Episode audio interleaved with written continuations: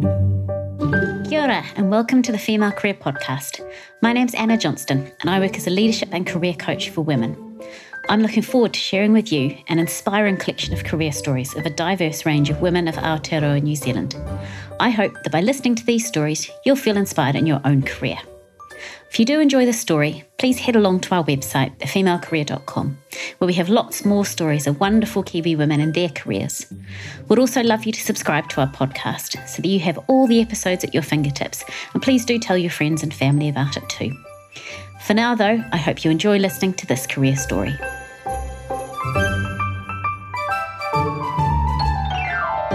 I'm really looking forward to speaking today with Caren Rangi. Caren is of Cook Islands Māori descent from the islands of Rakahanga, Manihiki, Rarotonga, and Aitutaki. She's a highly experienced governance practitioner and also has a passion for Cook Islands Māori dance, music, and cultural history. Caren is acting chair of the Arts Council of New Zealand. She's also a board member for Radio New Zealand, as well as the Pacific Cooperation Broadcasting Limited, the Museum of New Zealand Te Papa Tongarewa, Pacific Home Care Services, and Pacific Inc. Limited. Caren's also a board director of the Cook Islands Investment Corporation in Rarotonga, and in this role is leading work to develop professional board directors in the Cook Islands. Caren's an accountant by background, and in 2015 was conferred as a Fellow of Chartered Accountants Australia and New Zealand. In 2018, Caren was made an Officer of the New Zealand Order of Merit for her services to governance and to the Pacific community and was named as the Linden Estate Hawke's Bay Business Leader of the Year. I'm really looking forward to speaking today to Caren and hearing more about her career journey. Kia ora, Caren, and thank you very much for joining me. Kia ora, Anna, and Happy New Year. We've made it to 2021. We have. I think everybody's quite relieved to have 2020 over and done with and looking forward to a, to a new year. Absolutely. So I would love to, for my first question, um, take you a little way back, if I may, and think back to when you were a child or, or even a teenager. What were you thinking about in terms of your career? I had a fairly eclectic mix of things I was interested in for quite different reasons. The first one was I was keen for a long time on being a librarian. And that was because my very naive idea of working as a librarian was to be surrounded by books all day, not to have to talk to other people and be able to read what I like. So uh, I think I was dreaming in that respect. the second one was to be a pharmacist. And I don't even really know where that came from, but um, I, I, suspect I might have had a conversation with someone one day and it just popped into my head. Needless to say, I didn't follow that one very far because I wasn't too great at science and, as it turned out, not really interested. But the third area that I uh, was really keen on was to be a professional Cook Islands dancer because at the time, around sort of my sixth form year, uh, Cook Island dancers were starting to be paid professionals out there in the big wide entertainment world. And because I love dancing, I couldn't think of a better job, you know, being paid for dancing. Um, my parents weren't that keen on that. And so you could say I completely went to the dark side and decided to do an accounting degree. Fantastic. And um, I, I, myself, I did dancing. I did ballet for 10 years. And there is that sort of point in time where you go, oh, well, should I, you know, should I make this as a career or should I go down more the traditional, perhaps stable, sensible routes uh, as, as you go through? And parents often quite have quite an influence on that. Now, you did, as you said, you went down the accounting route and I think then started your career in, in the public sector as an auditor. You know, tell me a bit about the kind of the highlights and challenges of, of the first few years of your career. Sure did. And I probably, um, these days, I'm more likely to describe myself as an auditor rather than an accountant because I think I was probably a better auditor than an accountant. My first sort of seven years of being out there in the working world were spent a, couple of years doing good old bread and butter auditing in the public sector. But then I took up a job in the head office of what was the Auditor General's office and became a, well, a policy advisor really, and a role that didn't actually exist. I was able to build it myself uh, in the area of local government.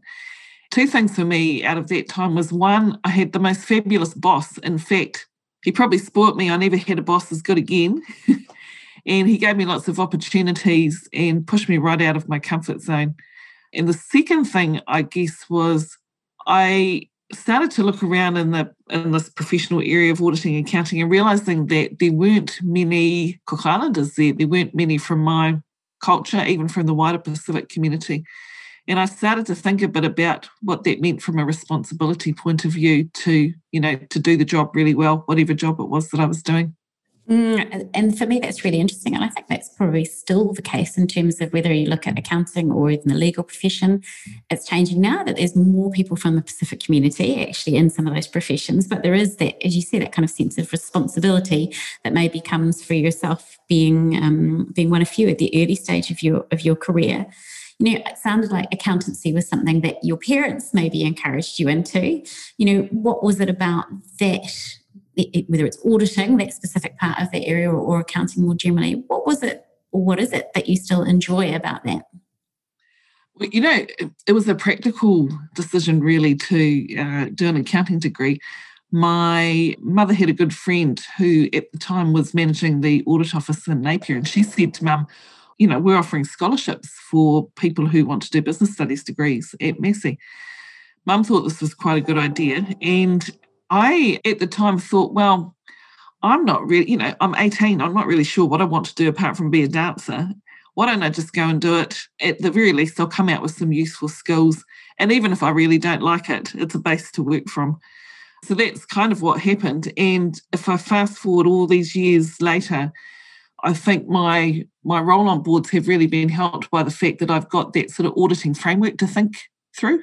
And I apply that consistently at all the board tables I sit at. And I think um, a lot of people find that actually that those skills that they've gathered in their early stages of their career, so for example, the auditing side, that can be super helpful on a board. And if you think about one of a board's fundamental roles is about managing risk, then having some of that mindset and must be hugely helpful. And so then you you talked obviously about you know the fact that you're now on a number of board roles. What was it that prompted that path into governance?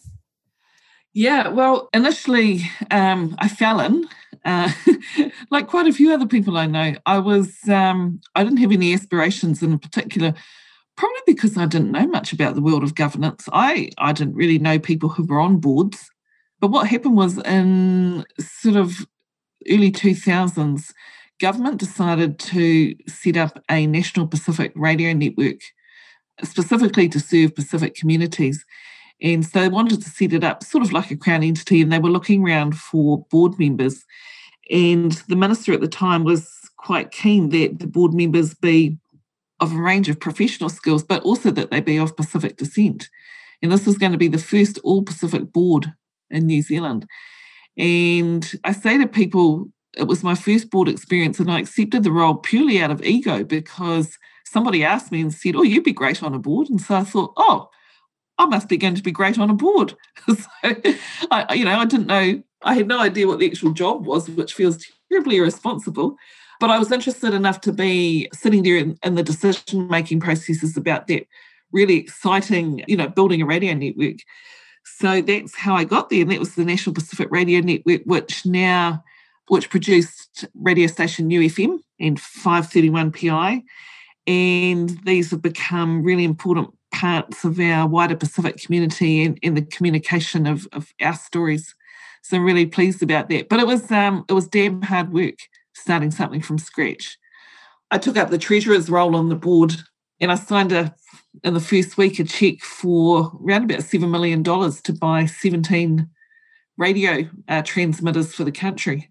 And my hand was shaking a fair bit because it was a fairly big amount of money and a good reminder that we really needed to get this right, um, not just for the Pacific communities, but for New Zealand. And fascinating. And, I guess it sounds like that hit home in terms of the responsibility that comes with being being on a board. And if I'm right, you have kind of continued that uh, some of the governance work in the area of broadcasting. I believe you were on uh, New Zealand on air for a while and now still Radio New Zealand. What is it about the broadcasting area that, that particularly interests you? Yeah, it's interesting. I hadn't thought about that till sort of a bit later on when I was really, when I was actively seeking to get a position on the Radio New Zealand board. When I joined the National Pacific Radio Network as a board member, one of the drivers for me was the fact that I can remember my own parents being really excited the first time they heard on New Zealand radio stories about the Cook Islands or Cook Islands music or Cook Islands people and what that did for them in terms of feeling like they were really part of this country. And so I think right from then I I started to think about the power of broadcasting in terms of really helping the identity of a place and people who live there. And when I went to join the board of New Zealand On Air, which was a pretty big step up for me, I realised then that I had an opportunity to influence not only the way that New Zealand sees itself, but certainly the way Pacific people see themselves and the way that New Zealand sees Pacific through the medium of broadcasting. And I think um, we're in such interesting times in terms of the identity of New Zealanders, and I think broadcasting plays a huge role in the the tenor, the tone, um, the way that we think about each other, what we understand about each other. So um, that's why I like being at those decision making tables for broadcasting is to have that influence. Mm, absolutely. And you've talked a lot there also about you know the Pacific islands piece and bringing that perspective in. And, and I'm also conscious from having done a wee bit of research, you're very involved in, in your local community as well. Tell me about how you've, it's also how you fit that in, but what areas in that you've chosen to get involved in. So if you met my parents, particularly my mother, you would understand that our Cook Islands identity is something that's really important to our family and, and to the wider community that I'm in. And also, I guess I, I say to people, you know, there's only around about probably 100,000 of us in the world, which makes us quite rare as Cook Islanders. And so, again, I feel a responsibility to whatever I do to do it well because there are times when I might be the only Cook Islander that people know or meet. And so, you know, I want to make sure that people understand that, particularly here in New Zealand, as Cook Islanders, we've contributed a lot already and we've got lots to contribute. My friends and colleagues jokingly but sort of half seriously refer to me as the founder of the Cook Islands World Domination Movement, which started a, little while back when one of our um, fellow Cook Islanders, Adrian Orr, took on the role as the chief executive of the Superannuation Fund, which made him the you know, highest paid public servant in New Zealand. And we were um, mulling over this one night when we were celebrating this with Adrian and a few other Cook Islanders. And we talked about the fact that actually, for a smallish community, we've got some people who are really doing well in their fields, but we just don't celebrate it enough as a community. And also, I guess the wider New Zealand community very rarely would make that connection to us as Cook Islanders. So we talked about how if we could, you know, get Cook Islanders in every field in the world, how we would be able to take up our world domination mantra uh, as a small community. But it was only it's it's half joking because I really do believe really strongly that as a community, if you understand the things that you're really good at and you learn to value them, that helps to move you as a community and particularly move the parts of your community that might not be working as well. So hashtag CIWD has become one of my things, which is to point out, put a spotlight on, celebrate any aspect of Cook Island's success, whatever it is, and share that amongst my own community. And so it means that while I love being at board tables and love governance, it also means that I'm conscious about needing to still be in my own community to know what's happening, to know who's doing what, Otherwise, I can't really be the Cook Islands World Domination founder if I don't know what's happening in my own patch. So, a bit of a long winded way to say I'm really proud of being a Cook Islander and proud of the things that we achieve. And so, I've taken that up as a bit of a to be a champion of, of valuing the things that you know people in your own community are good at. And it also means for me being as good as I can at the things I've chosen to do, which broadly is to be a really great board director. Yeah, fantastic. And I think that, as you say, championing, celebrating those stories and really showcasing some of those wonderful role models, I think absolutely is inspiring to to others. I'll look out for hashtag CIWD then as, uh, as I go through. It's awesome. Caren, you know, if you work through anybody's career, it's never going to be all roses and, and easy. There's always going to be some harder bits in there. If you look back at your career, what have been some of your toughest career challenges or moments? Yeah, there are t- two things that come to mind, and I'm I'm really glad you're asking the question because I don't think we talk about the fact that it's okay to have tough things happen. So the first thing for me was, and I think this applies to many other women, is just that challenge of feeling like you're putting good quality time into being a parent alongside good quality time into your professional work. I've said to people that I hear people talk about the importance of having balance. For me, it's not so much about balance, it's about having more good days than bad days. And like many working mothers, particularly when my children were younger, um, I felt extreme guilt at um, time I was spending away from them, spending on my professional career. And it really did, you know, challenge me at times. But over time, I've learned to cut myself some slack, and you'll hear me say this quite often. And that there are things that I need to do for myself that actually, in the end, do make me a better mother, I think. But it took me a while to be brave enough to say that to myself and not feel selfish in the fact that if I'm doing things well in a number of other places, that's going to help me be, you know, a better parent. Took me a little while and um, lots of ups and downs, and just finding the right level of energy to be putting into both home and to work. But as I said, just making sure that if I look back on a week, that there's just more good days than bad days. The second thing for me was, I guess, when you lead a really busy life, and I like to be fairly organized and fairly planned, is what you do when something that was totally out of the blue, unplanned comes along and just kind of knocks you for knocks you for six. And I had that with the, the death of a very dear friend roughly 10 years ago, who I was very close to, and I've provided support to her child um, since since my friend passed away at the time, you know, it was terrible. She passed away from breast cancer. Uh, I adjusted my time so I could spend kind of the three years that she actually lasted, spend some great time with her. But when she did pass away, it was devastating. And instead of taking time to grieve, I actually I did two things. One was I threw myself into my work. And the second thing was that I just concentrated on the important practical things that had to be done, like management of her estate and all of that sort of stuff. But the downside of that is that I didn't give myself any time to grieve. And so I boxed along for probably quite a few months until it all just came to a bit of a head, really.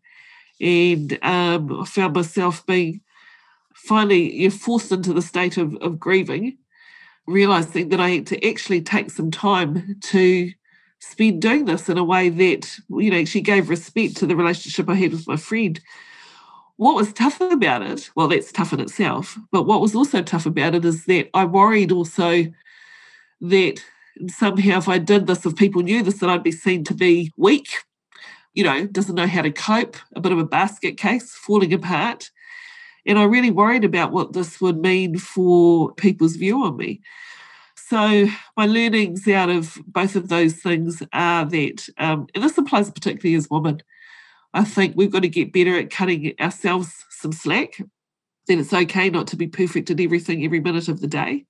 She says, looking around at her messy house. And also that we can be much better at cutting other women some slack.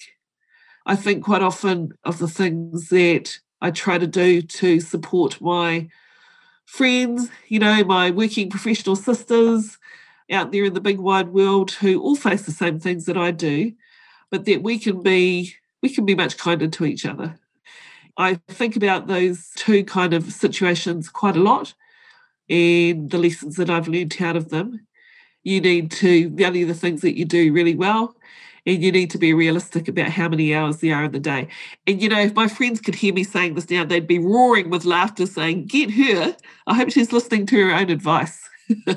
I think we can we can often um, you know come up with the, the great advice. It's much harder to live it ourselves, uh, you know, personally. But thank you for sharing both of those. And, and the point that you made at the start around actually like, recognizing that we all go through tough times and that's normal and it's and it's human. And that challenge of being a working mum and the kind of the nagging guilt or the sense that we're never quite doing enough for anything um you know i think sits with so many of us certainly sits with me. And but also thank you for sharing the story about your your friend um, who passed away. Sometimes life doesn't go as it's planned, and and but actually recognizing that to be able to get through that, you needed to give yourself time to grieve, and that just meant that you were human, not a basket case. As, uh, as you said, you were maybe worried that, that people might think of you. So so thank you for sharing that. And I, um, I, you know, I saw that one of the questions on your list was challenges as a, as a woman, and I think largely I can look back over my career to date and say, unlike other people who I know have had some pretty horrific experiences in terms of being treated badly because of the agenda, I haven't had any of that. But I think what has stood out to me is what I think is extra pressure that women, a lot of women do feel to be the perfect mother, the perfect everything, and be able to do it all.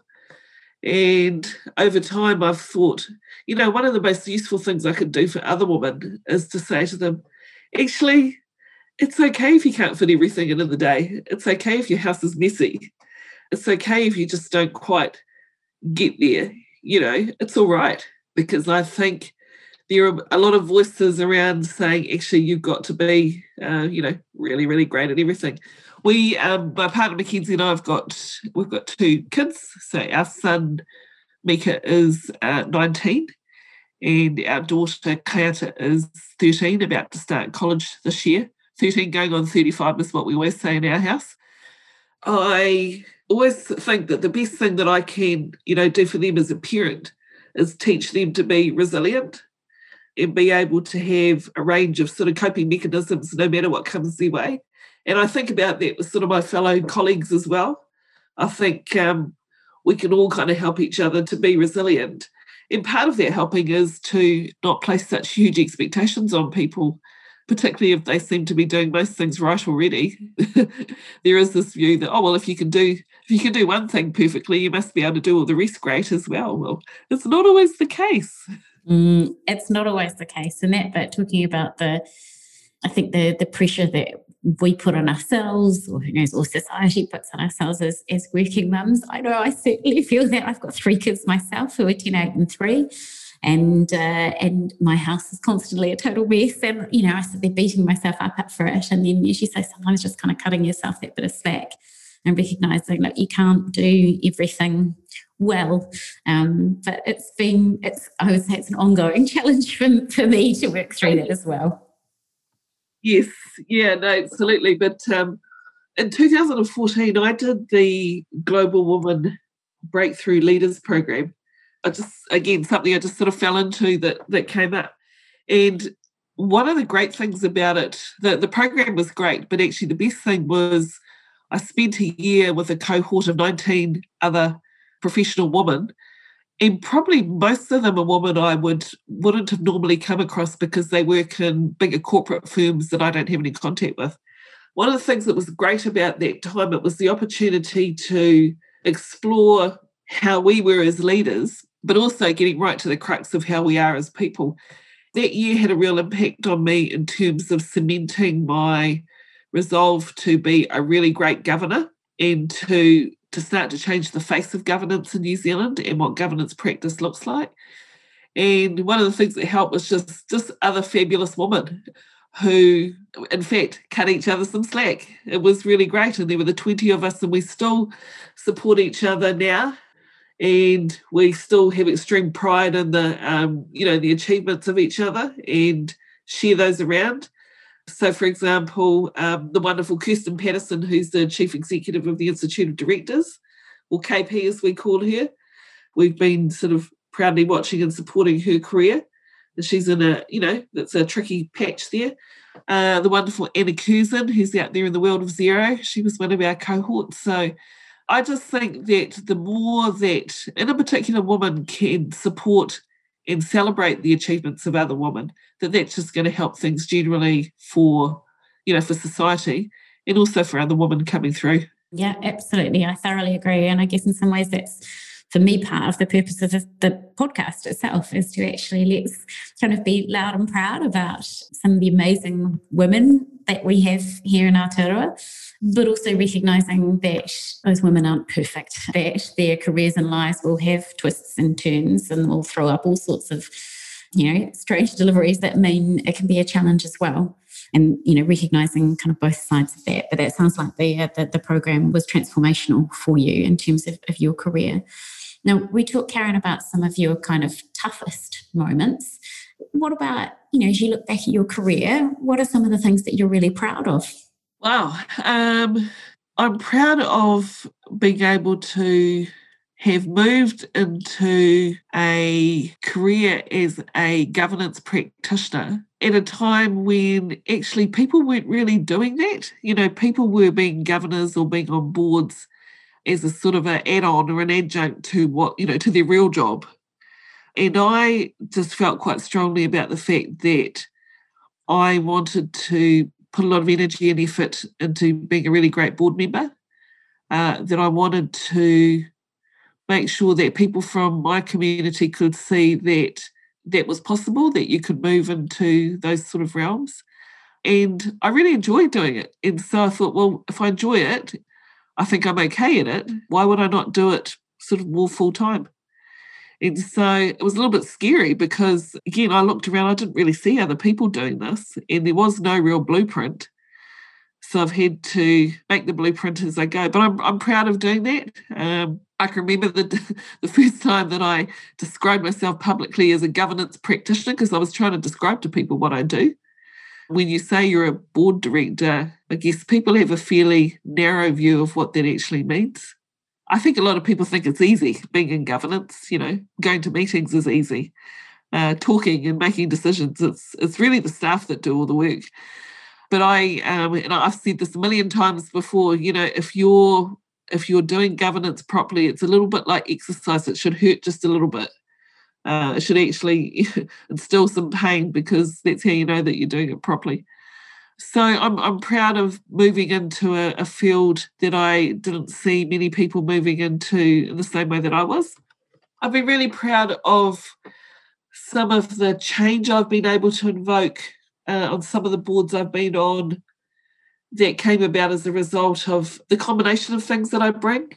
Um, not just my professional skills as an accountant, as an auditor, but my cultural capital as a New Zealand born Cook Islander. Um, my social capital as a, you know, I'm a, when I'm not in Wellington, I'm a suburban mum, wife of a freezing worker, mother of two. And these are perspectives that are just equally as important to bring to the board table alongside my, you know, professional accounting and auditing skills because often I am a member of the, you know, the beneficiary of the organisations of the boards that I'm on. Um, I'm the person that the boards are set up to serve. So bringing a provincial perspective to decision making. So, you know, a lot of my boards I sit alongside Auckland and Wellington people, uh, great people, but there are things that are just different outside of the big cities. And I find myself becoming a champion for actually how would that work in Hawke's Bay. And just so what I'm proud of is just being brave enough to bring up those views, sometimes very different views to what others might have around the table.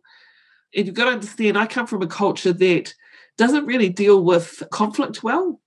We don't really do that well. And so at the board table, I've had to develop just some different strategies that enable me to, to get over that, you know, it's okay to argue and to think of how I constructively make a contribution, even if I am in a position where my colleagues and I aren't agreeing. But, you know, I feel really lucky. I've got fabulous colleagues on the boards that I'm on. So I do say that some of the lessons I've learned over time have been when perhaps I've had the odd colleague who just has a totally different perspective to mine. And I've learned a lot from that, both about myself and about other people. And the fact that, as naive as it sounds, gosh, not everybody does think like you.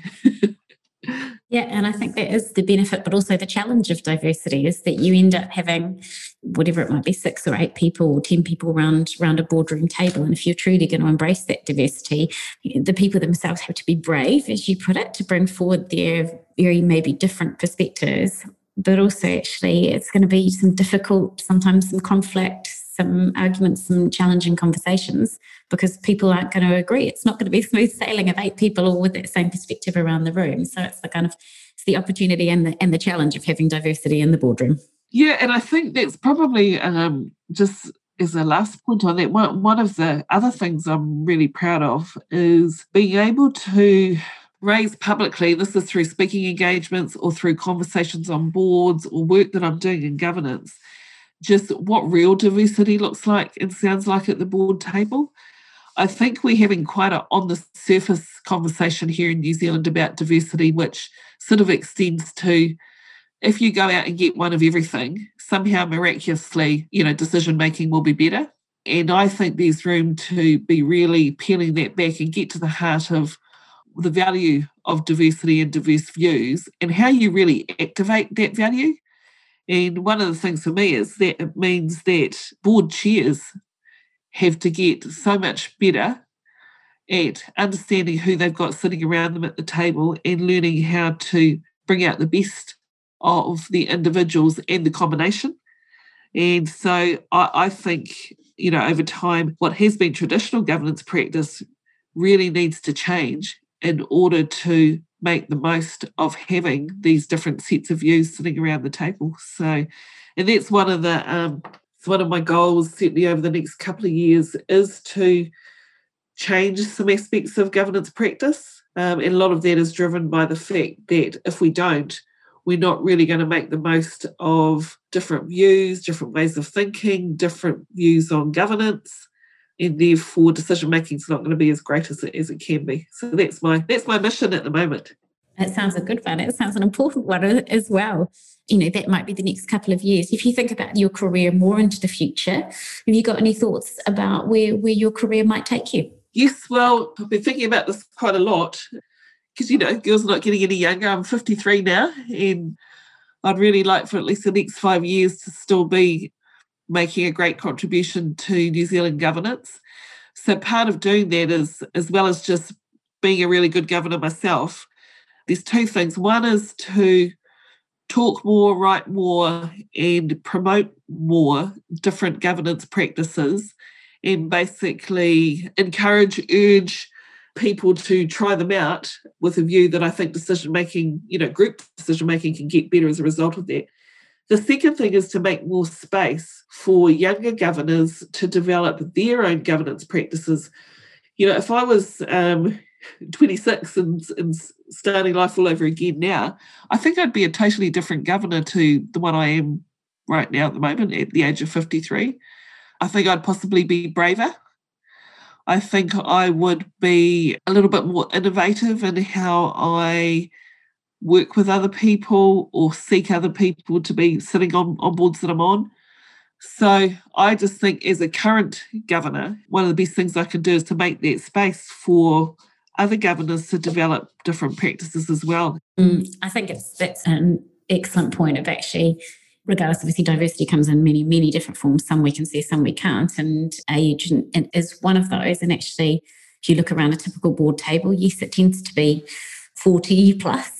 But actually, the wonderful perspectives that younger people can bring, but also absolutely that we can learn from as well. And so, how do we make sure that they're, they're being brave and they're putting their voices forward and, and sharing their views around the board table? Yeah, fantastic. Oh, it'll be interesting to see what comes of that then. I look forward to hearing more in, in the future, Caren. One last question, then. I'd love to hear what career advice would you have for other women? I'll tell you a story. Our son has just finished his first year of a contemporary music degree at Massey University in Wellington. And since he's been nine or 10, he's been a mad guitarist, drummer, composer, performer. And he's great at it. It makes him happy. And so, hence his moving into uh, doing some study in an area that, you know, he really loves, like music. So what's interesting to me is that when I have people inquire of me, you know, oh, what's Mika doing?